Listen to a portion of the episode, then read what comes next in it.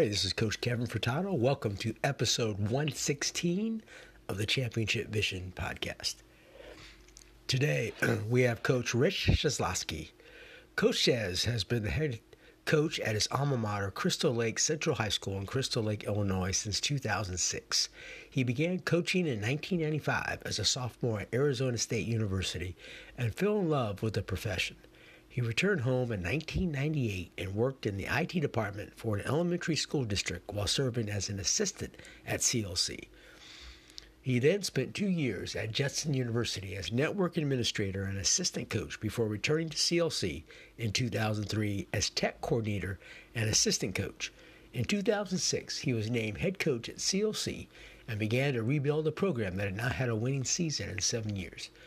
After steady improvement, the Tigers hit their stride and rattled off three consecutive 20 plus win seasons, going 71 and 15 over the next three years. Rich left the tech coordinator position in 2009 to work at Fast Model Sports, but remained the head coach at CLC. He worked there until 2012 when Better Basketball tabbed him as their CEO. After a successful four years at Better Basketball, Rich took on a new role with Pure Sweat Basketball as their COO and founded a basketball marketing and management consulting firm called Basketball Worldwide, Incorporated.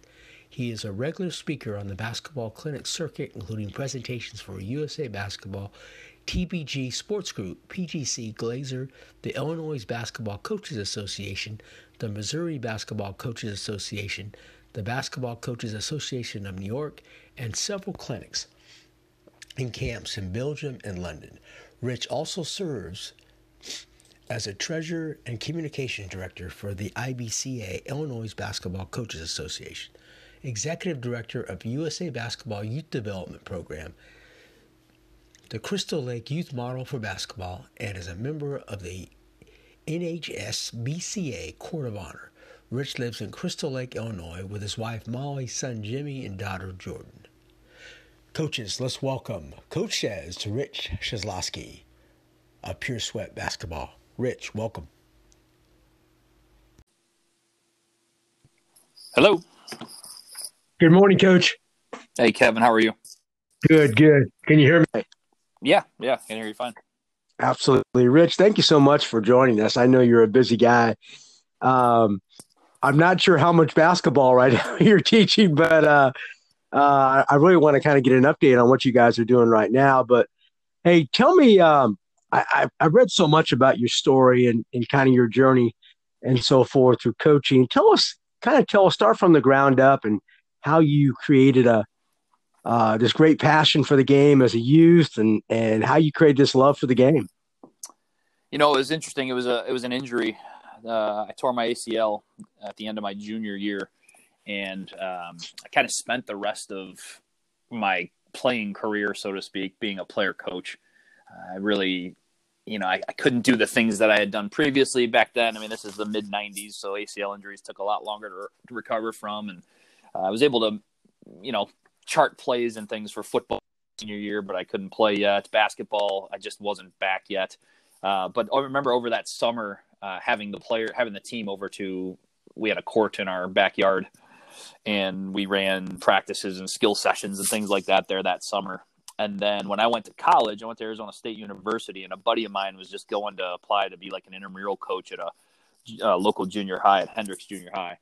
And he asked me if I wanted to go with, so I did. And I mean, I, I ended up coaching, I believe, a seventh grade B team or something out on uh, uh, concrete courts with you know steel rims and chain chain nets and and right. it didn't matter to me. And I the first the first game that we played where I saw a kid do something that I had taught him in practice, I kind of fell in love and and realized, you know what, this is this is what I want to do. This is I want I want to teach the game to to, to players. And then uh, through that, started going to coaching clinics and things of that nature. And I think that's really where my passion grew to the point it is now because I, I, remember being at one of the very first I've, I've gone to the final four obviously not this year but i've gone to the final four for like 21 straight final fours uh, and i go for the coaching convention not so much for the games and yeah, sure. uh, i remember one of the very first conventions i was at i was sitting there listening to a speaker and taking notes and there's a guy in front of me just writing furiously and he's got all these you know pieces of paper falling out of his uh, big binder that he had with him and i mean this guy was was into it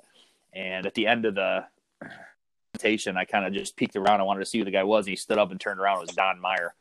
and I'm sitting there thinking, man, right. this guy is like the one of the coaching legends on the Mount Rushmore of coaches, and here he is uh, trying to get as much as he can from another coach as possible. And to me, that that just kind of shaped uh, my view of of uh, of teaching the game, not just the players, but to other coaches as well.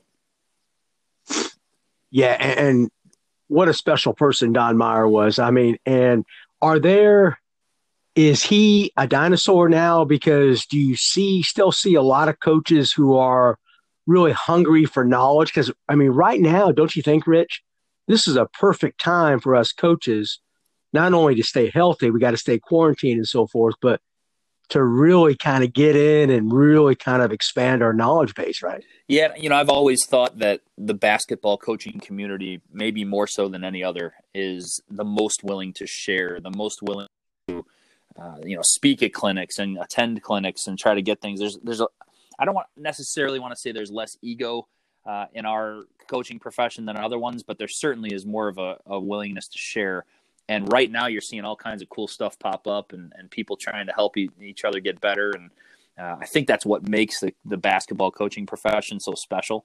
Um, at the same time there, there's a flip side to that is you also see people that want to kind of take advantage of things and uh, there's there's stuff that pops up that's like i mean come on that's not even that, that that is that real? And, and but people make money off of it. So uh, there is a there's a marketplace for it uh, that's for sure. And it's not easy to always sift through uh, who's got quality stuff and who doesn't. And and look, you know, one man's trash is another man's treasure. I think is the saying. Some things may work sure. for you that don't, that don't work for somebody else. And so I'm not saying there's there's you know only certain people to listen to, but I think you have to be a little more discerning because you're seeing all kinds of. It's like a it's just just floodgates right now with everybody being uh, stuck at home and trying to figure out what they're going to do with their time. Uh, which I think is a good thing. I think it creates opportunities for not only for people who are trying to learn, but it creates opportunities for people who are trying to teach. Because uh, I've always said I don't think you really know something until you can teach it to somebody else. And so I think what you're going to find during these times are the really good teachers are going to start to stand out above everybody else. Yeah, because right now, of course, I I'm a PE teacher. I'm a K five PE teacher, and we, we you know we're doing online learning, um, which I think for PE is kind of difficult, but yeah, I'm telling you, I'm getting some great responses, even though we're doing everything online. All the kids, the parents, you know, they got to do at least 30 minutes of activity uh, every single day. And it's amazing the activities that the, the parents and everything and what they're saying that they're doing, um, which I think is cool because I think you can take what we do in the classroom and now apply it to their daily lives. I think is really cool. Yeah. Well, my, my observation where I live is I'm seeing a lot more families out on walks and bike rides and things right now, and uh, obviously that's the curb cabin fever. But uh, it's not. Yeah, it's not been a. It's not been a. Not been a bad thing to see more people outside uh, doing stuff together, and our weather's not even good yet. So. Yeah, absolutely. And and hey, go back to kind of when you were growing up. I had a great coach named Andy Locatelli. Yeah, you might even remember him. And Carroll Williams. They were the coaches at Santa Clara. University where I grew up in California. Okay. And they had a tremendous impact on me. They used to, you know, really develop a relationship with the campers that go to their camp. And I remember them to their day. And of course, Andy has passed and so forth. And I think Carroll Williams actually still alive. Um, they had a tremendous impact, and I still remember them today. Which coach kind of took you aside and said that really took care of you and said, hey, you know, maybe one day you can be a coach or just you saw in him what you wanted to be now? Well, I I was lucky, very very fortunate, and I think this is another part of what made me love it so much. But I, I played for multiple Hall of Fame coaches in high school in football, basketball, and baseball. um, I was fortunate enough to when I was in college, I worked the the uh, Bill and Paul Westphal basketball camp in Prescott, Arizona. Uh, nice. I worked a uh, an original uh, point guard college camp with Dick, where I was the only coach there. Uh, it was back in his old model, and I, and I, I mean, I, I, the things that I was able to do, the people I was able to be around, that kind of helped bring that coach out in me. Um, I, I, mean, I, there's too many to name. Uh, Jay Sargent, though, was one who he was my he was my high school baseball coach, and he was he hired me for my first coaching job, and he's been a mentor of mine for years. And then Ray Card, who is a uh, well-known note taker in the basketball coaching world, uh, is another guy who's been a great mentor for me. But the big thing for me is just being able to learn from as many people as I was able to learn from. I I never really went into situations kind of acting like I had it down and and knew it all, and I think that served me well. And I'm not saying it's you know I, I think I just got lucky. Uh, I, I, see a lot of young coaches these days that they ask a question and then they want to jump in and tell you what they, they know before you finish answering it, and it's it's right. You know, it's it's one of those things that just curbs uh, your ability to learn. And so I think I was lucky to be able to. I, I've had a kind of a knack for asking good questions, and you know, at, at those Final Fours that I went to, I would always have. Uh, I learned this the first year I went. I was standing. I was in an elevator uh, going up to my room, and um, Jim Boeheim was in the elevator, and I was just like just starstruck at that point. You know, I'm 20, 21 years old or something, and I'm like, man, I, I got out of the elevator, I didn't even say anything other than hi, and I walked out. I'm like, man, it'd be smart for me to have a couple of questions in my back pocket when we see these guys, just quick ones, pieces, that type of thing. So I started doing that at Final Fours. I'd have a, I'd have a few questions that I was just kind of that were kind of burning. And uh, if I ran into one of those guys, I'd just try to make small talk and ask them, "Hey, can I ask you real quick?" and get their take on it. And it led to some amazing conversations over the course of you know 20 plus years of going to the Final Four. Yeah, and I've heard you so many times that um, I think about the last one was I think it was a point guard college clinic in Charlotte, North Carolina. I, am trying to recall the clinic, and you had some. You had a great topic. I think.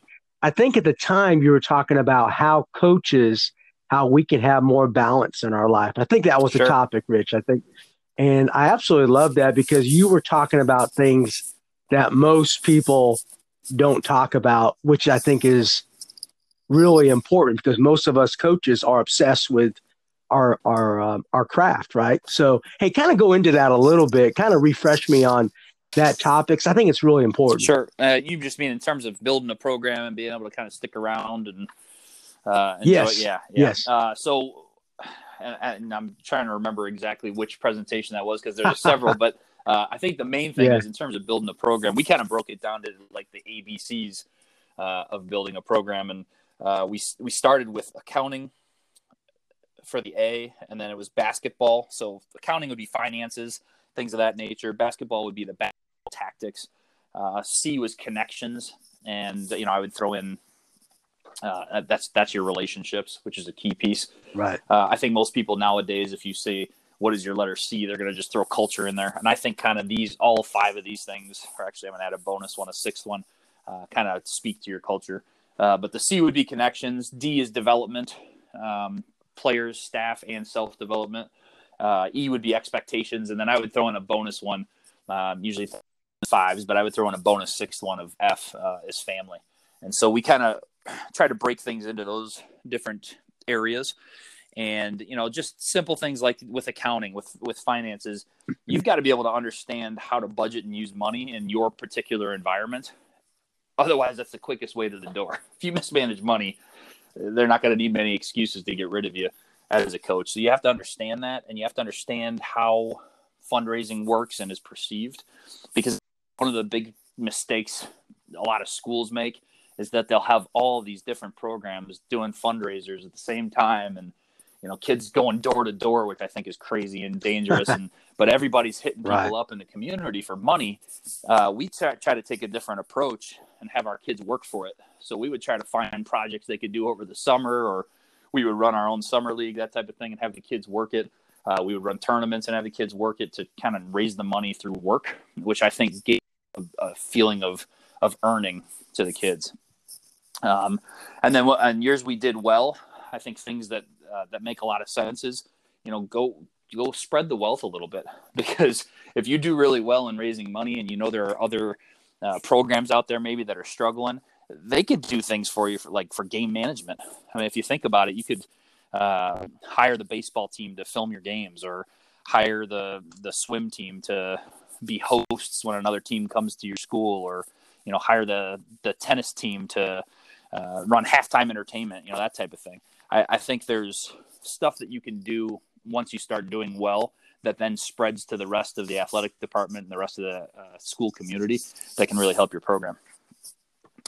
Uh, in terms of basketball tactics that's just you have you have to stay on top of things. This is what you're talking about. So we're so we're so interested in, as coaches a lot of time in our craft that we put the blinders on and we just want to learn the new offense or the latest defense or the latest rebounding drill or I want to go to a clinic and get as many ideas that I can use in practice as possible. Um, and you know that topic that I did and those clinics that PGC and Glazier put on together um, for one, and, and, there are others like this. They they tried to have a big component of the rest of it. You know, for me, the basketball tactics part is one one piece of this. It's uh, you know, it's one of five or six things that you have to worry about. You have to be a good coach. you have to understand the game. You have to really uh, take the time to study the game. You have to really take the time to study teaching. I think that's important as well. Um, but without question, the basketball tactics have to be there. You know, what you're going to do for game prep, how, prep, how are you going to run practices? Those things are all real important. Have I lost you yet? Or are we still good? no, no, hey, that's great. I love it. um, and I, um, because I, I, was going to ask you later on, and it'll probably overlapped on uh, your top five for building a program. Oh, this is all yeah, part yeah, of it, right? Yeah, I mean, that too. Yeah, we can we can summarize at the end. Absolutely. No, I mean, and the, and you're going to connections, right? You're going to, um, but you're saying the basketball part, and I'm guilty of this. Um, that's where most coaches kind of delve into and we really need to expand our horizon and be more versatile as coaches, yes. right? Uh, not just not see. I think one of the tactics I used was every summer we would try to, and this kind of goes to development, but I'll skip ahead just to that for a second. Uh, we would try to pick an area of the game that we wanted to become a quote unquote expert in, and so maybe one year I would take shooting, and one of my assistants would take rebounding, and another assistant would take um, on ball defense, you know, that type of thing. And we would just try to learn as much as we could about that topic for an entire summer and then get back together in the fall and kind of share what we learned and go through, hey, this is, these are the new things out there. What do we think of this? We'd pick it apart, we'd throw it on the board, see what we liked, and then decide what we wanted to change. And, and, you know, that's to me over the course of, you know, 13 years as a head coach and another seven or eight as an assistant. Uh, I think I probably started doing that 15 years ago uh, you got to become a quote unquote expert in a lot of different areas. And the cool thing, the cool thing right. is something I did maybe 10 years ago. I could pick again this summer and there'd be all kinds of new stuff out there. Uh, so you know the basics the, the, basics don't change there's there's still things that are going to stay the same and the way you do things and the fundamentals um, they, they stay the same but there's there's new ways to teach them uh, and there's new tactics that that maybe speak differently to today's kid than they did to kids a decade ago so that yeah, and yeah, go. I'm sorry. Go ahead. Yeah, no, go ahead, I was just say. So, I mean, that kind of that kind of spoke to the development piece, um, and I, I think staff development, I think player development, having a plan for the players, uh, and having a plan yourself. I, I think you have to, um, you have to know what it is you want to study. Otherwise, you can get overwhelmed very, very quickly. There are, you know, there's there's so many ideas, and one of the great pieces of advice I got early, early on in my career is get all the good ideas, but don't try to do all the good ideas because you just you can't right. do everything you want to do, especially in your first year as a coach. And that's easy to do, right, Rich? I mean, because uh, let's say you know, I mean, even back in the days, you know, you you would go to a um, you know a Don Meyer clinic, which I went to a lot of them and so forth. Um, you know, you can't you can't apply, but he had some great great teaching points and so forth. I I would apply more emphasis type things I would not make a lot of changes, but there's certain things that you can emphasize more, maybe a quote or maybe just a um, part of your basketball language or your program you can adjust. Yeah, right? I, I always gone into clinics looking for different ways to say things, and you know, that right. whole thing where you're teaching something to your kids and and you know it's taken a year or two and they're starting to get it a little bit, but then you have a guest speaker come in and he says the same exact thing without any prompting, and all of a sudden the, the kids are like, "Oh yeah, yeah, coach says that," and then all of a sudden it gives it credibility, Yeah. lends it credibility, and uh, they start, you know, they start paying more attention to it. But I think that finding different ways to to speak to kids is is important as well, and keeping in touch with how they're learning in class. You know, the the online learning now that we're starting to see, and the the smart board learning, and the different tactics that the educational system's using. You know, that's what they're become accustomed to, and so you got to start figuring out how can I apply this to my teaching of basketball. Yeah, and and then you went on to your uh, as far as connections go, and this is why I do the podcast. I I connect to some great coaches like yourself, and I, I'm so blessed to get this opportunity to pick your brain and all these other coaches. Um, so, do you think coaches need to kind of get out and meet other coaches and Oh, share yeah. the game? Well, and the, and the connections piece. I mean, that's that one's kind of in the middle of these five, and it, it's the it's the pillar. I mean, it is the most important because for us, connections didn't just. It, it was. It's another way to say relationships, obviously. But I do a clinic presentation talking about how connections are so much more important than contacts. And that's something that a lot of young coaches don't understand. You know, they think the number of business cards that they can hand out is going to is going to get them a job. It has nothing to do with with the business cards you hand out and the contacts you make. It has to do with who you connect with. So if you go to a clinic and hand out 500 business cards, but you, you know, versus connecting with maybe three people, really connecting with them, that makes all the difference in the world. Well, this connections area for coaching, and especially in building a program, it applies to connecting with your players, connecting with future players that aren't in your program yet. Uh, so at the high school level, that can be feeder kids, and at the college level, it can be recruits. Um, your coaching staff, and I, for me, I put coaching kind of in a coaching community. So it's not just your staff, but coaches from other programs as well, because you can learn an awful lot uh, about the game just talking to other people. I've always said live event clinics, um, you know, have struggled in, in recent years in terms of attendance and participation. Uh, but it's not just the speakers you go listen to; it's the people you talk to about the speakers afterward at dinner, or you know, at the bar, or whatever, wherever you go uh, at these clinics. And so I think connections with players, future players, your coaching staff, and then the, the real key one these days would be the administration and the faculty. You have to find ways to have good connections with them. Um, the faculty are, you know, they're they're in it with you. they're they're dealing with the same problems at the school you're coaching at. Uh, they're trying to find different ways to reach kids. You know, that that's a great group. And then the administration. If you if you don't have good connections with your administration, you're not going to last very long. Uh, and that goes from everything from getting gym time to you know those younger those future players to you know parent phone calls and how they're going to handle those. Those things are really important. Uh, so that's another connection. And the last piece inside connections is our is i call it community. And you know that's alumni that's parents that's local businesses. Uh, you have to have connections with all these different areas to have a really strong program. Yeah, and I um I think you mentioned about clinics, Rich, and I uh, I run I started a clinic about four years ago called the Legends Clinic, and I invite all the all the top high school coaches in, in Georgia to come in, also around the state. Man, it's hard to get. I mean, I'm talking about really good coaches. It's hard to get people in Yeah. the gym. I mean, you almost and now is, but you mentioned a good point because all my clinic speakers absolutely love it because they get to now meet other other coaches from other programs and they have like long lasting relationships for a long time how can we fill the gym more with these live clinics i mean what can we do as high school coaches to increase that well unfortunately right now we can't do anything because, because we're we're not supposed to be Exactly. people, but, um, once that dies Right. down, though, I, I think that the thing that for me really needs to change is it to get more people in the seats is you need to stress those those connections at the clinic. So a lot of times, you know, you sit in the bleachers and you, you get you sit there all day and you, you know you're in there for eight hours with a few bathroom breaks and you get bleacher butt and you just listen, listen, listen, listen. I think making it more interactive, not just between speakers and the attendees, but the attendees and the attendees, I think will be more powerful. I think it'll make people want to go back for more. So rather than maybe sit in the bleachers for eight hours, you know, maybe it's all breakout groups and the, these these speakers come in and they've got to do a little bit longer commitment, which I know is going to be hard to do with some of the big names, but having it be more of a personal experience where you know you're, you're getting eight to ten guys in a room with them or maybe it's 20 to 30 and it's a little more intimate experience and they're getting to ask questions and be interactive i think that's that's going to be more valuable. I think that human connection when you know when we come out of this whole thing here that human connection is going to be something people are really missing. Um, and, and so i think that'll be a big piece of it. But the other thing is it's it's hard to get through to coaches sometimes that what you're looking for may not be on the internet.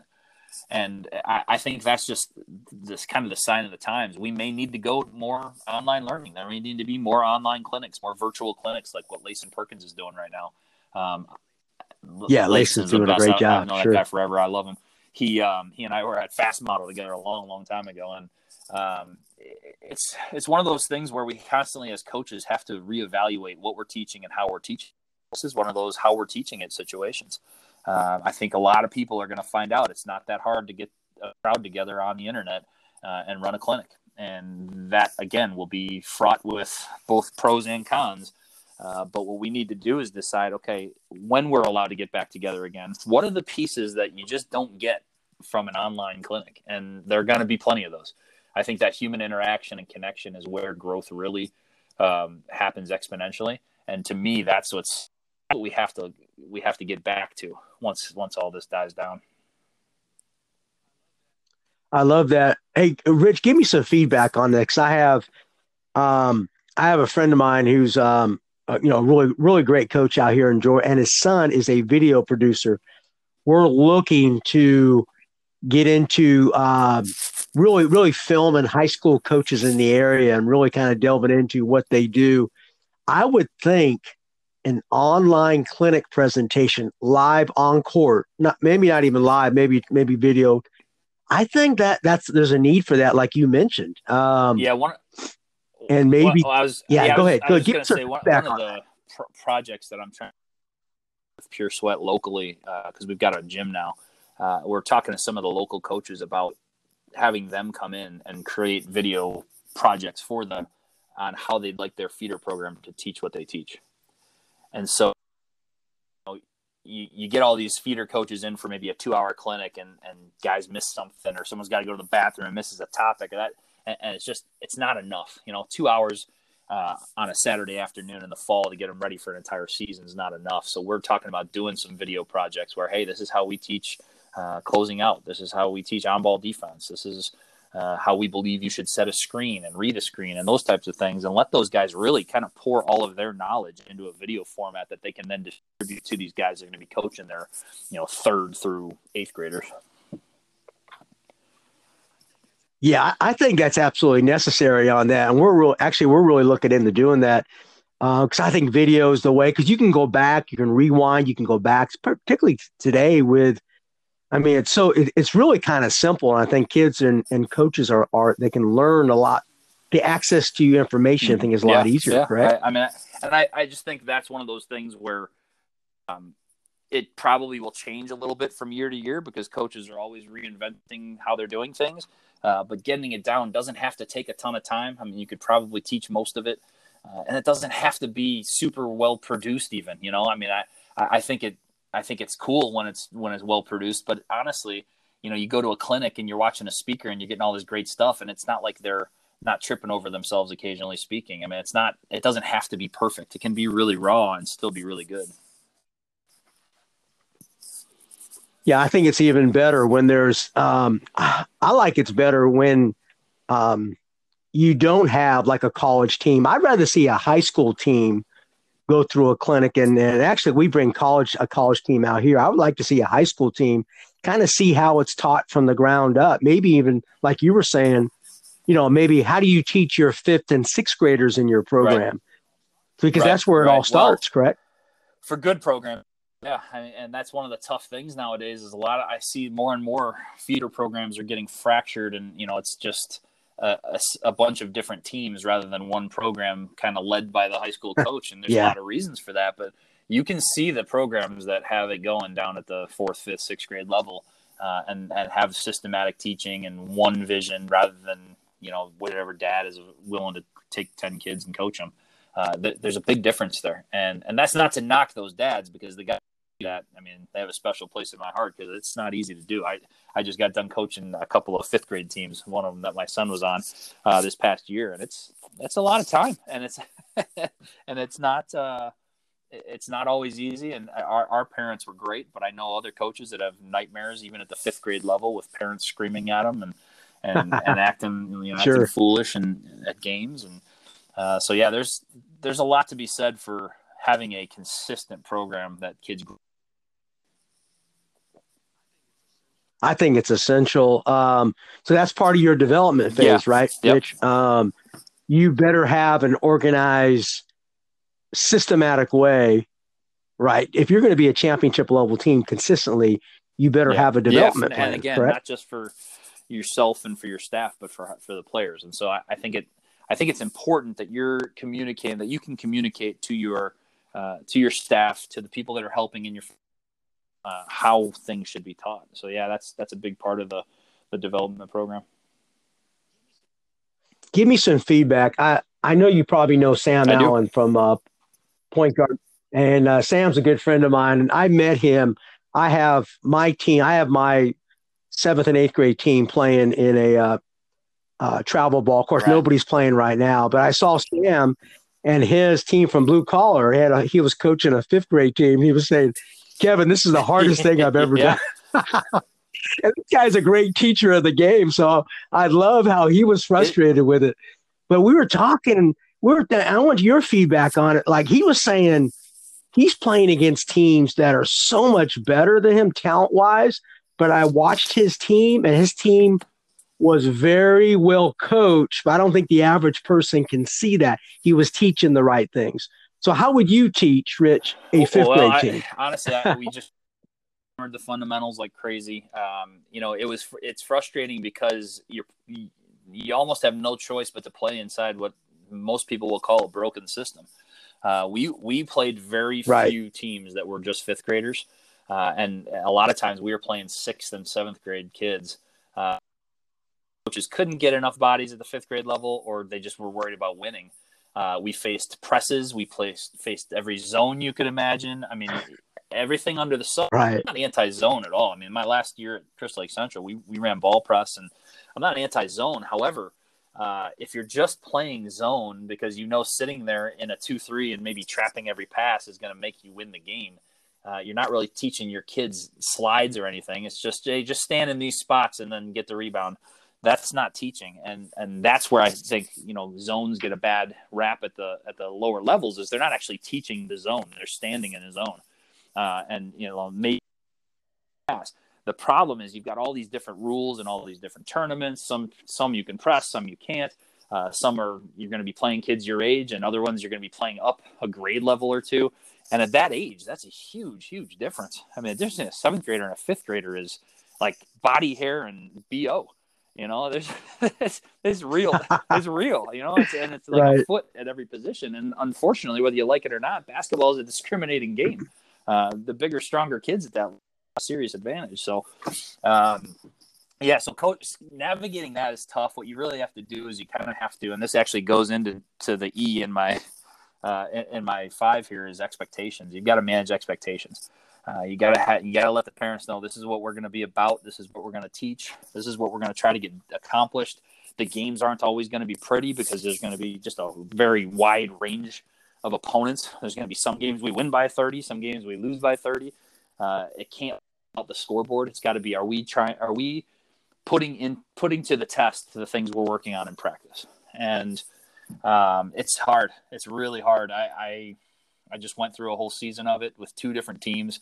Um, uh, you know, a travel team and a feeder team, and it was. Um, I had the added complication of my son being on the team, and you know the father son coach thing. It's it's not easy either. Uh, but I really think you have to know what you believe in at that level, and that's why it's important for coaches who, you know, high school coaches who are going to eventually coach those kids. They should have some input and they should do everything they can to help these guys coaching feeder because it's not easy. And, and you know, I had the benefit of 20 plus years of coaching experience, and it was still it was hard for me. And so, for a dad who's just doing it out of the goodness of his heart, or you know, loves basketball or played at a high level and hasn't coached anything, you know, that's really overwhelming, and it can be very quickly become about the scoreboard. It can become about all of a sudden be about what are we going to do to win. You know, if we put in this one three one zone, you know, we're gonna win. We're gonna we're gonna win games, but right, you know, at what cost? You know, are the kids learning the one three one? Are you actually teaching the slides and and uh, rebounding p- positioning on a shot? And are you teaching the things that they're going to need to know to run it effectively against a good team? Yeah, that's a great, that's a great point. I I um I, I don't see it. At, I've been to a lot of tournaments, and I really do, I don't see a lot of good teaching. I do see some, um, but one thing that the only thing that really aggravates me is coaches who think they're coaching at the high college and pro level, running up and down the sideline, yelling and screaming at fifth grade kids. Um, and that's something that really bothers me.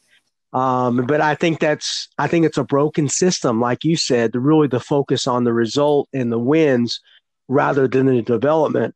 That's a broken yeah, system. And I, and I think there's there's a lot of examples of it. And what you said with the you know the coaches that think they're coaching in the Final Four and they're screaming at kids, and you know it's it's hard to watch. Exactly, it's it's, it's sad to watch. Um, but you know that I think in, if if you were to try to, I always try to put myself in their shoes and try to figure out what their perspective might be. If it's about their ego, then that's wrong. If it's just that they're passionate and this is the only way they know how to show their passion, well, you know, then have a conversation about that.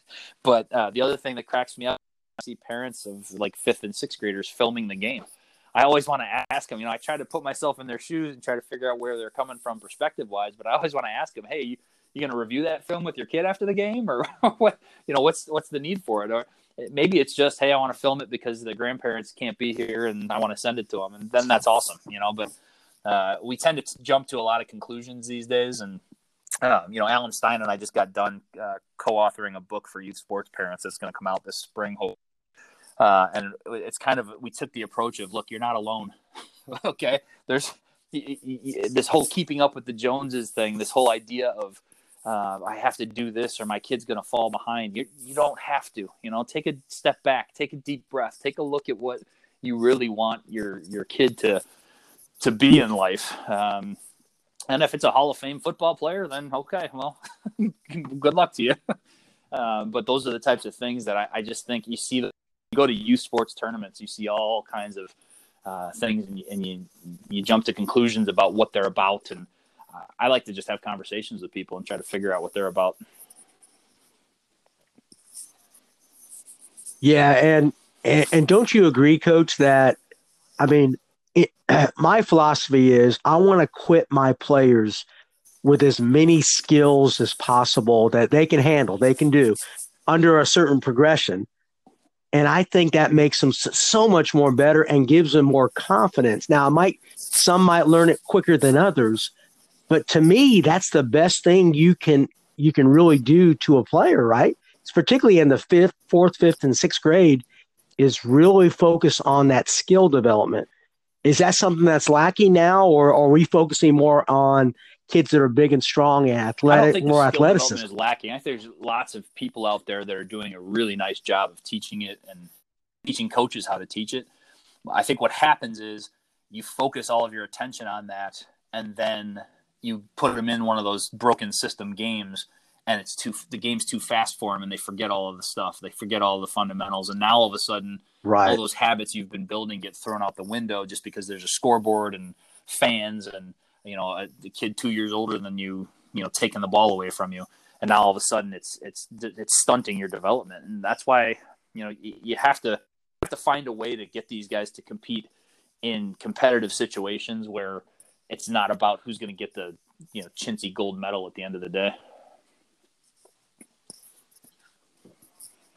Yeah, well, you walk in these tournaments, yeah. they have all the trophies right in front, things like that. I think I think you have to play for something. Uh, yeah, yeah, that's a great point. And actually, Sam and I were talking about that. It's why do we have all these trophies in front? Maybe they should be playing for something else. But um, your next, uh, you, you, about manage expectations. Yeah, so the E the E would be yeah, the E would be expectations. Yes, really, go ahead. This is kind of where you create your vision, and I think a lot of times when you're building a program, the mistake a lot of young coaches tend to make is they don't they can't articulate their vision for the program.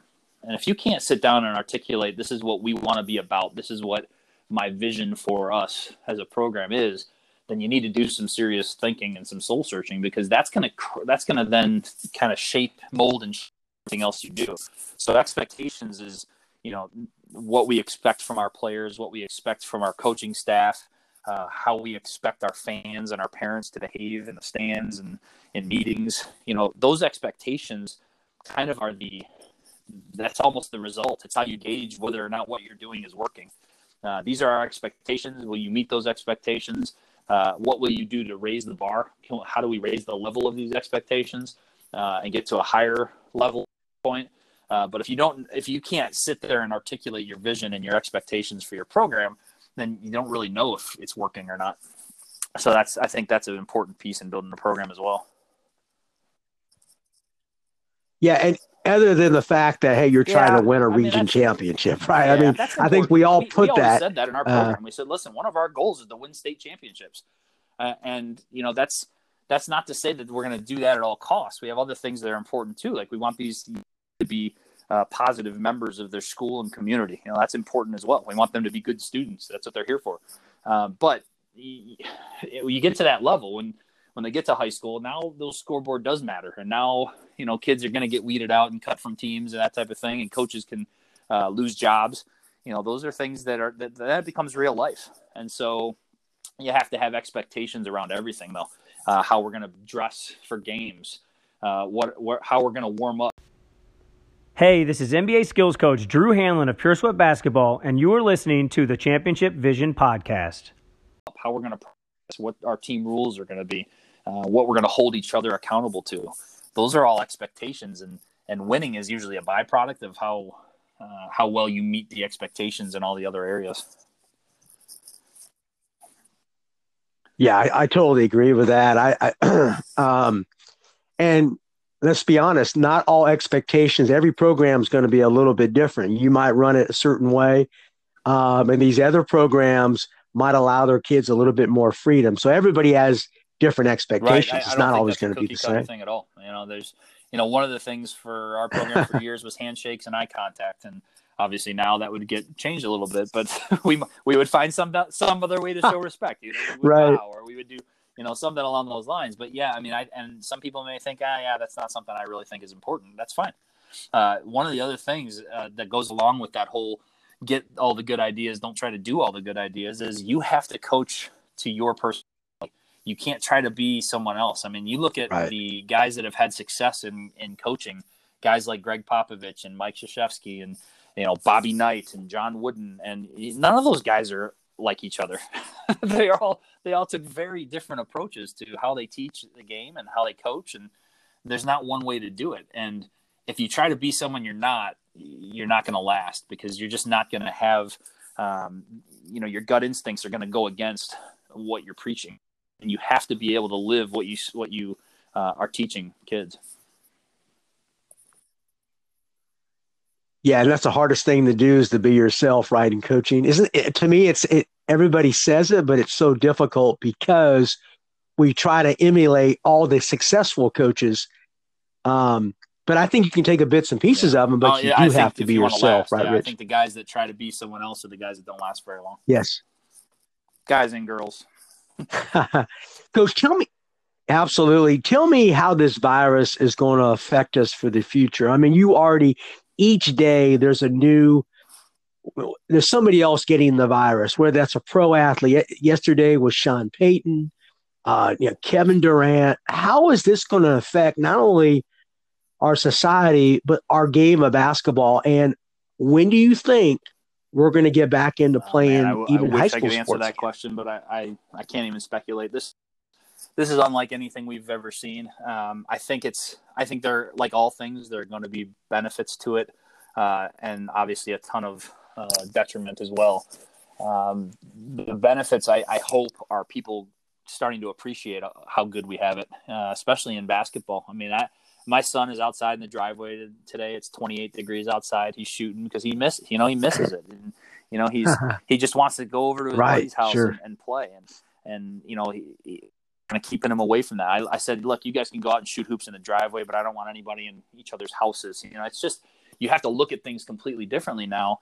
but I think it's going to give us so much more of an appreciation of just being able to go walk down the street and visit a neighbor or uh, go down and you know to the park or to the gym and play basketball and you know these things that are we're kind of depriving ourselves of for the greater good right now are are things that we're going to miss and, and hopefully um, the things that we take for granted in life uh, we don't take for granted quite so much anymore in terms of when we're going to start playing again i mean you know with the nba i, I don't know I don't know what that's going to look like. I, I, think there's a logistical problem with trying to play into the fall. Um, I think as the more and more guys are getting it now, you have to worry about, you know, what if we start up and then, um, and then someone gets it again and we have to stop, or what if what if they do somehow get to an NBA Finals? Right. And, uh, you know, it's LeBron and and Giannis, and both of them come down with it. Well, and now they have to sit out the finals, and that I mean, it's just there's so many things to think about that you have no control over. Uh, I, I think is I think we have to be very very careful with when we start doing those things, and it's horrible. And, and I feel so bad for those athletes who are seniors that don't get to play in tournaments. Uh, but one of the things I heard Geno Auriemma say the other day that just really hit home for me was, look, every parent wants their kid to play in the NCAA tournament. Uh, he said until their kid contracts it, and that's somebody's fault and I, I, just think I just think we have to be safe. We have right. to be careful. We have to look out for each other. Um, and it, basketball is what we love. And what's amazing is we're finding other ways to express that love. You know, this this virtual coaching clinic that's out there. These uh, trainers getting online and taking kids through workouts. You know, K through five PE teachers giving thirty minute activities for kids. I mean, there's you're finding you're finding new and and, and right. different ways um, people safe, but also keep them engaged. And I don't think that's necessarily a bad thing. And you know, you look around all, everywhere, and I'm guilty of this as much as anybody. And and you're constantly making the the excuse of I, I don't have time, I have too much on my plate. I'm you know I'm r- driving our three kids around to all these different things, and eh, this is a big pause button, man. This is this is like the this is going to be the biggest reset button we ever get in our lifetimes. And so the habits that we create reset time are going to stick with us when we come out of it. Uh, and I think we need to be aware of that. I think people need to stay engaged and and and keep feeding their brains and keep working out and feeding their bodies and and but doing it in a way that you're not going to infringe upon somebody else possibly. And honestly, I think if we'll just do that, if we'll if we'll and here I'm here I said I have no idea and I've got all these ideas. Um, I think if we'll just if we'll just kind of stay the course for a little while right. and have the discipline to to look out for for everyone else. I, I don't think it's going to take that long to come out of this stuff, but um, but I don't know. I mean, I I'm just going off what I read and what I see and and what I hear, and uh, there's probably a lot going on that I don't even know about or we don't know about, and that's why I think the overabundance of caution is a good idea. You know, this the and that that that all does that all. I'm yeah, sorry, go ahead first. I no, no, go ahead, Rich. Uh, I, I love what you're saying. I mean, go ahead, continue on. Category that I that I added after a few years as a coach. Um, so we have the A, B, C, D, and E, and then the the sixth one is a bonus. That's the F, which is family. And I think it's so important. And obviously, right. this whole situation speaks to this. It is so important for coaches to include their family in their program. Um, I think it's it's you have to figure out if you have a family, how are they going to be made to feel a part of your program, and then how if someone asked your players if they feel like a part of your extended family, what would they say? And I think you have to have both of those things. I think your players need to know your family. And, and for coaches who don't have a family yet, for the young single coaches, they need to think about okay, how am I going to incorporate family eventually? How am I going to get a family if I'm constantly, if I'm at the gym 20 hours a day or the office 20 hours a day? Um, but that has to transcend. Right. If you want to have any kind of uh, durability in coaching and and and length of of you know of a career your family has to feel a part of it and you have to share with them. You have to they have to feel like they're part of the program uh, because if you isolate yourself from that those are t- the, the two biggest things in your life not you know being at odds almost. And that's never a healthy thing for anybody. It's not healthy for marriages it's not healthy for uh, father child relationships. I mean you have to make them a part of it and that was something we worked really really hard to do uh, in our in our years as a uh, as a with our basketball program was to make make it feel like a big family and and that that part is huge and and the kids have to the players in your program have to feel that also they have to feel that you know, coach's wife is there for us if we need something, or uh, I, I would love to, you know, babysit for the girls or that type of thing. Like those things are important um, to have a long, any kind of a long career. Yeah. Yeah. And the, your players have to see that, right? So you're right. just not just focusing on yourself. They have to see that you can care right. about others yeah. uh, in the like real anything, life. You're now. modeling for these, you know, in my case, young men. If you're coaching girls, these young women, you're trying to model, hey, this is what a healthy family dynamic looks like, and you know, someday, someday they're going to be fathers and and, and mothers right. and uh, spouses, and they need to know they need to know what that looks like. They need to know it's okay that that uh, coach, you know, coach can take a day off to be with his family. It's not it's not just about coaching the team and and then it also gives them the perspective of you know he has kids. he, is a father. He is uh, this my coach is a mother is is someone who cares about their own kids uh, and it just humanizes you a little bit more. Sometimes you know the the old school quote unquote old school drill sergeant type coaches people forget that they have families and and have hearts and it's not a bad thing to let your players see your heart. Right. And I think you mentioned something, even a, a, positive sign of, of the virus is people are spending, you know, more times at home. I think there's a lot of coaches' wives out there probably saying, yeah, well, yeah, I haven't seen him in a long time. Guys saying, hey, um, of no basketball. I met uh, this girl sitting on the couch. She's my wife. You know, that's, you know, she seems, she, she seems nice. She seems nice, that type of thing. it's stuff right. we're joking about, but honestly, I mean, I can't remember the last time I've spent, other than on vacations, I can't remember spending this much t- time with my mm. wife and kids, and it's fantastic. Sure. Yeah, I feel the same way, and I I think, uh, of course, now with the with the online learning, right, Rich? I mean, parents are now involved. It's yeah. almost like a total yeah, homeschool environment. I think I, I want to be careful with that statement because um, I don't want to take away from the people who do homeschool their kids for you know all the time because because it's not easy. I mean, the, right. the, the parents sure. that are taking the kids through the e-learning right now, they are getting a heck of a lot of guidance from teachers who are still who are still out there doing their job, which sure. is also important to to point out. I mean, it's it, they're not our kids, and I mean, my wife is a teacher, and and you know, our kids aren't uh, learning from her only. You know, they're getting stuff mm. from their kindergarten teacher and their fifth grade teacher. They're getting materials. Uh, so that whole, I, I, do think this is a great opportunity for us to take a look at our whole educational system in general, in terms of what we, you know, what of what are we doing that we've we just do because we've always done it versus hey maybe maybe there are some new that can come out of this thing that'll help kids learn better, uh, more quickly, more efficiently. Uh, maybe parents getting involved a little bit more isn't a terrible idea. Um, I, I, do think there's a lot that we're going to learn from this experience in terms of our educational system. But there's no, but just like just like coaching clinics, you, I told, there's no, there's yeah. not going to be a, a, a, an online substitute for the live teaching experience. There just there just isn't that that social interaction is so important. I, think you meant I think you mentioned a great idea because our head of school is actually telling us that that this is actually the wave of the future where he's saying online learning plus live learning is actually very positive for kids. They're actually getting both. So they can get that we have actually have video, we have classroom videos where actually we film all the lessons. So if a kid misses, we have a lot of kids that travel. So if they travel or sick, they get that yeah, lesson yeah. for that I, day, I which I think that. is really and cool. think about that. That solves a problem that you've had for years as a teacher. If a kid misses a class, misses a lesson, unless you get into the classroom and actually teach that thing over again, and you know how it is. I mean, when you when people people speak at clinics, you never really give the same presentation sure. twice. You know, it gets a little bit better every time. You you're a little more focused. You tweak it here and there. So I mean, every time you do it, it gets a little better, but it's different. So there's always that problem in the back of teachers' heads where oh, this kid missed a week of school. There's really no way to catch them up on the lessons they missed. You can hand them worksheets, you can take them through it one on one. But if you had a video of you actually doing the thing, well, now you're keeping the kids all on the same level playing field in terms of how they're learning things.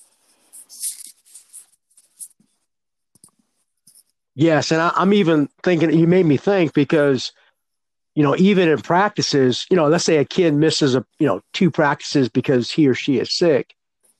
that kid should actually get you should actually film your practice, Yeah. which we do, and actually send that to them. I think that's to me that I think that's a, a simple thing we can do because you know how many kids miss Yeah. practice Yeah, well, lots in of the things. season I mean, for sickness. college visits, sickness, uh, injury. There's all kinds of things that that can cause it. So, yeah, like I said, I think I think the way to go go into this whole quarantine lifestyle is to try to try to get better, try to learn, try to learn, you know, try to solve problems uh, that now we are forced to solve that we haven't really been forced to solve in the past. Absolutely. Coach, talk to me about uh, Pure Sweat because you guys, um, of course, I'm a big fan of Drew Hanlan. I, I have all his videos. I, I I use all his drills. Uh, I love the guy. But tell me about what you guys are doing. What's the next level for for Pure Sweat, or for those people Sure, who don't um, really know what Pure Sweat is Drew has about? a real passion for helping coaches and players. I mean, he does, and, and I've always been drawn to people like that. Um, you know, I've worked with people who have that same passion, and uh, just this past year, our plan for 2020 is kind of uh, almost ominous. But our plan for 2020 was to build out this online school where Drew basically teaches everything he knows in um, in different areas of the game. And the the plan is for about 48 different courses. Uh, we've got them kind of sketched out already. He's got about half of them scripted already. Uh, we're filming three of them now.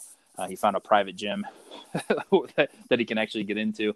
Uh, he's filming. He's filming three now, and, and we've got five Right. up right now with another one about to launch. But the idea is basically to help help coaches and players that can take these courses uh, and, and go through things and learn. So it's it's kind of it's kind of a it's kind of eerie that it's um, we're in the times that we're in now, and it makes more and more sense for these things.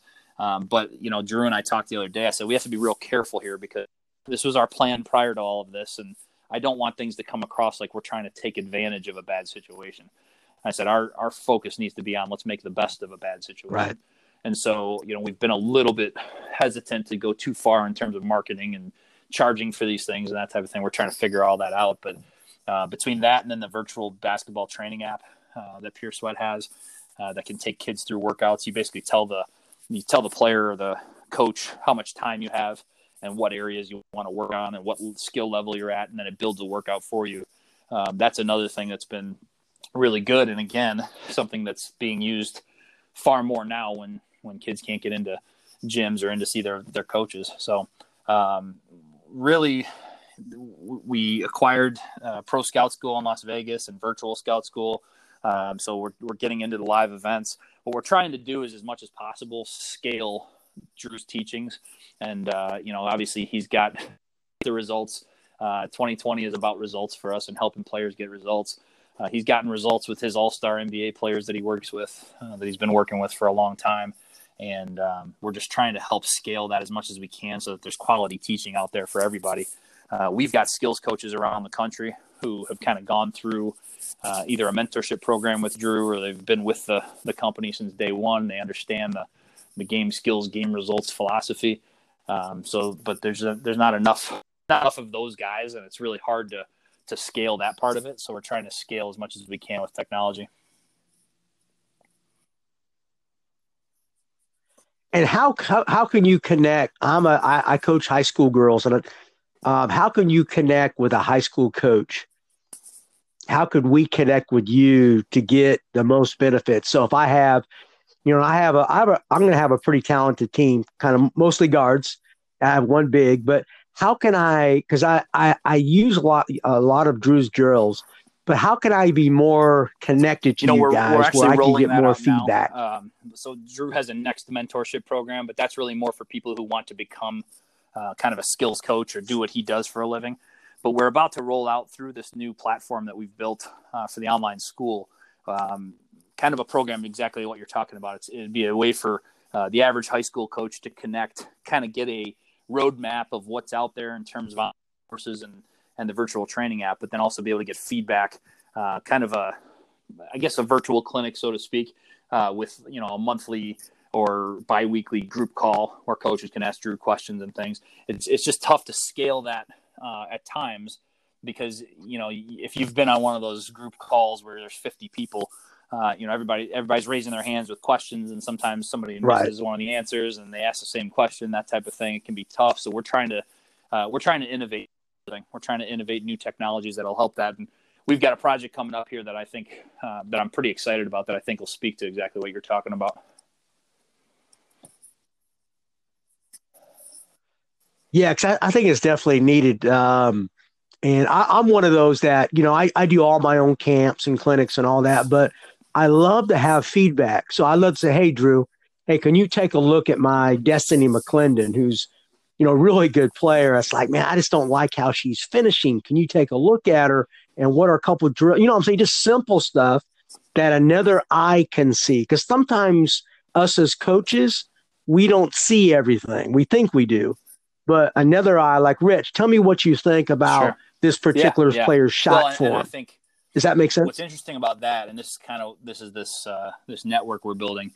Uh, what's interesting about that is everybody's going to see that a little bit differently, and maybe somebody says something that's the same th- what you're saying, but that what the way they said it clicks with the with the player a little bit better. Uh, and so I think, and again, it's about being able to scale it. Obviously, sure. I can't have Drew sitting at a computer uh, 20 hours a day answering these questions, but there are other ways. There are other ways and technologies that we can help right uh, those situations, and that's like I said, we've been trying to innovate through this thing, and we're about to launch a platform uh, here in the next probably week or two that I think I think will address some of that for you. Yeah, that's really cool because I think yeah. I had John Beck. Uh, I know you know John probably. Um, and I, I, sent him a video of Destiny and so forth, and he sent something back to me, and um, it was just great feedback. I mean, he has more insight into the skill development game than I do, so I'm always looking for expert opinion. Uh, but don't you think, coaches, we need to be more humble, have more humility, and not be afraid to yeah, seek other coaches' advice? And it might be critical. In, in, my uh, seminar topics, uh, when I'm talking to young coaches in particular, uh, that you do have to humble yourself uh, you know, I'm doing right now. One of my favorite presentations to do is um, how to go from know it all to over yourself in four life changing moves.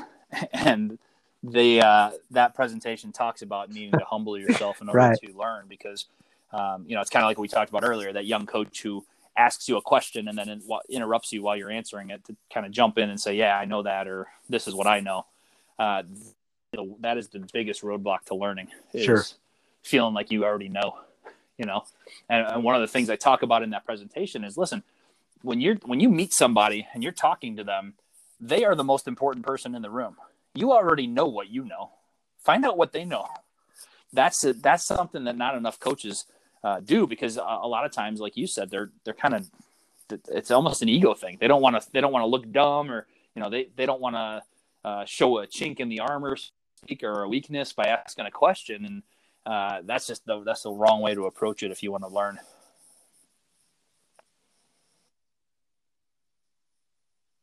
Yeah, it's a great point, Coach. And I, I I know you're busy and you have to go. My last question though is coaching assessment.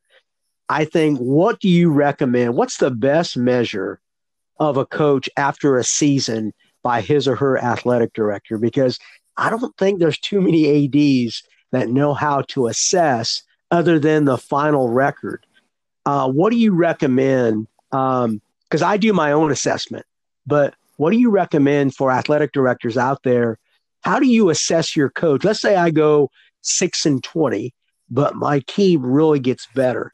Uh, I think that's where that expectations piece comes in. Um, you, I think results are always going to have to be part of assessment, but it doesn't just have to be won loss record for your results. Maybe your team GPA was 3.7 and last year it was 3.2. Uh, maybe you did five community projects that helped the school and the community around the school. Uh, maybe you know you had a, a, a player having a rough time personally and basketball saved them. I mean, I think these are all things that have to be taken into consideration because coaches aren't just about wins and losses. Unfortunately, most assessments are going to be based strictly on your won loss record, and obviously at the college level, that's more more true than uh, than at the high school level. But there are some high school situations where that's the case. Right. Uh, so I think that expectation piece is important. Uh, I think that connection piece with the administration is important.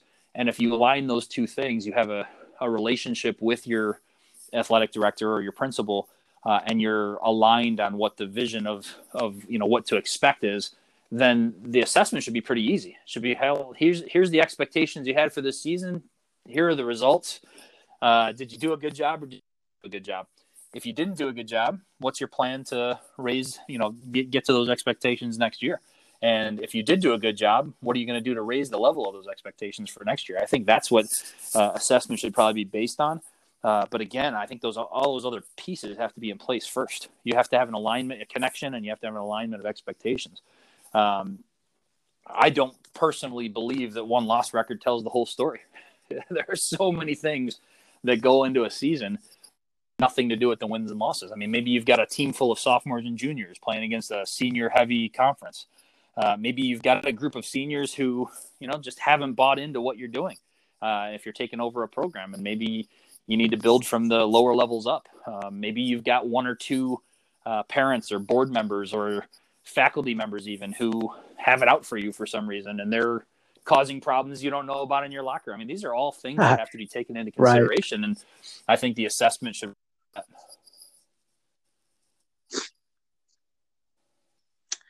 Yeah, those are great points, and and some of those things, like you said, are kind of out of your control, but there's a lot of things I feel a coach has in his or her control, right? Um, and particularly, you have to be. Would you recommend that coaches need to assess and reeval, uh, reevaluate themselves throughout yeah, the, season, the season and at the end of the season? I don't think there's enough of that. Season, uh, tr- trying to figure out what you know what happened, but um, right. yeah, I, I think that self assessment is important. I think if you have a staff that you trust uh, you need to have a, a, culture within your staff meetings where um, an administrator or I'm sorry, uh, uh, an assistant coach doesn't feel like they can't speak up if they see something they don't like or don't agree with. I, I think I think one of the best things that I always had on my coaching staffs was I had assistant coaches that we would fight tooth and nail over a point, you know, how we're going to close out or you know how, what we're going to teach for rebounding or or whatever. And we would just fight and fight and fight in a in a staff meeting behind closed doors. And then whatever we decided on whatever i as the head coach decided on that assistant always backed it 100% like it was his own idea. I think that's a huge dynamic to having coaching staffs. And the same would be with the assessment. They have to be able to speak up. You have to have assistant coaches who aren't afraid to say hey coach i just don't understand this. Why are we doing this? This is this is what i see is wrong with this. And then that can be a good thing for a head coach you can then sit there and defend your stance, then and change their mind even, then maybe it isn't so bad after all. You know, perspective is important. And I think what has to happen in those in those assessment situations is, you know, if you're a coach and you know what you believe in and you can articulate and defend what you believe in and why you do the things you do, then as long as you stick to those principles, you should be able to look yourself in the mirror every morning. You should be able to sleep at night. And if other people out your control have a problem with it, this goes back to you have to coach to who you are. So maybe it's not meant for you to be in that in that job right. for 30 years, you know, because the people around you don't agree with you. But if you go try to coach to what they want you to be or have the policies that they want you to have and things don't go well, now you're now you're really kicking yourself because you sold out what you believe in to make other people happy and it still didn't work out because you can't coach that way.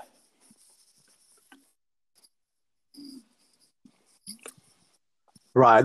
I mean, I, and Rich, I really appreciate those. Those are great ideas and so forth. And um, I think you have to really have to kind. Of, you have to believe in yourself. It goes back to that again, right? And sometimes, right, Coach, if you're not if you're not getting the support that you need, maybe you you know maybe this is not the correct school for you. Sometimes, right? Sometimes you have to just you know pick up your bags and go. Sometimes you hate to say that, but you need Without to be at a school where there is support that, all that's throughout. a hard decision to make, especially if you love the, the players or the community in general.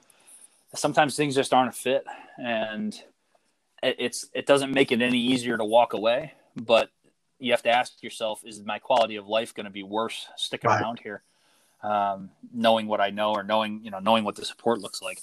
And and that's tough. That's tough for coaches because you always want to anytime you always want a situation to work, you know, and, and coaches always go into it. Be great. We're going to do it all of things, these things the right way. Everybody's going to buy in, uh, and all it takes is one person who has some something against you for whatever reason, and they can grow that into many people. And so you you just have to kind of keep your eyes open and your ears open and um, stick to what you believe in. I think that's the best advice you can give somebody. That's great advice. And is that the one piece of advice? Uh, my my final overtime question is one piece of advice you would offer a new coach, maybe going to be starting this June, you know, with his team for the summer. Is that is that the best you know, piece that, of advice you would offer him? A little bit. A first year coach who's never coached before, uh, and unfortunately, too many guys like that are getting jobs these days. And I, I don't mean that as a knock on those guys. I mean, of course, you're going to take the first job you can get. Uh, but but I think we put guys into tough situations sometimes without right. a support network. Uh, so my advice would actually be build use this opportunity to build what you believe in. Uh, use the resources that you have, and if you don't have resources, go looking for them. I think everybody needs a mentor uh, as much as everybody should try to be a mentor to other people. Um, uh, young coaches, in particular, need mentors. They need people they can trust around them. Build your support network, and then build what you believe.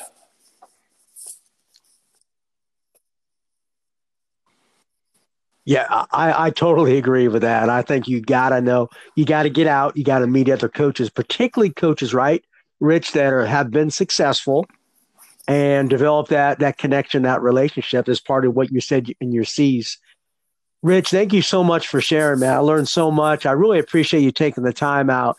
I know this is difficult times and so forth, but hopefully some coaches will connect with us and uh, – and uh, really pick up what you were saying. But I really uh, appreciate well. it. And I want you to keep Thank your you family, keep yourself healthy. It. Thank you for coming on. All Rich, right. thank you so much. Have a great day and I uh, wish you the best. Thank you. All right. Thank you. Hey, this is NBA skills coach Drew Hanlen of Pure Sweat Basketball, and I'd love to help you get game results this season. Check out a free trial of my Pure Sweat training app on the Google Play and App Store today. Hello, my name is Rory Hamilton. I'm the head girls basketball coach at Norman North High School in Norman, Oklahoma. If you're looking for top notch basketball coaching, instruction, and help, look no further than the Championship Vision podcast with Coach Kevin Furtado. You can listen about our five keys to success at Norman North Girls Basketball, along with many other podcasts at championshipvision.org or listen on Spotify at Championship Vision. Happy hooping.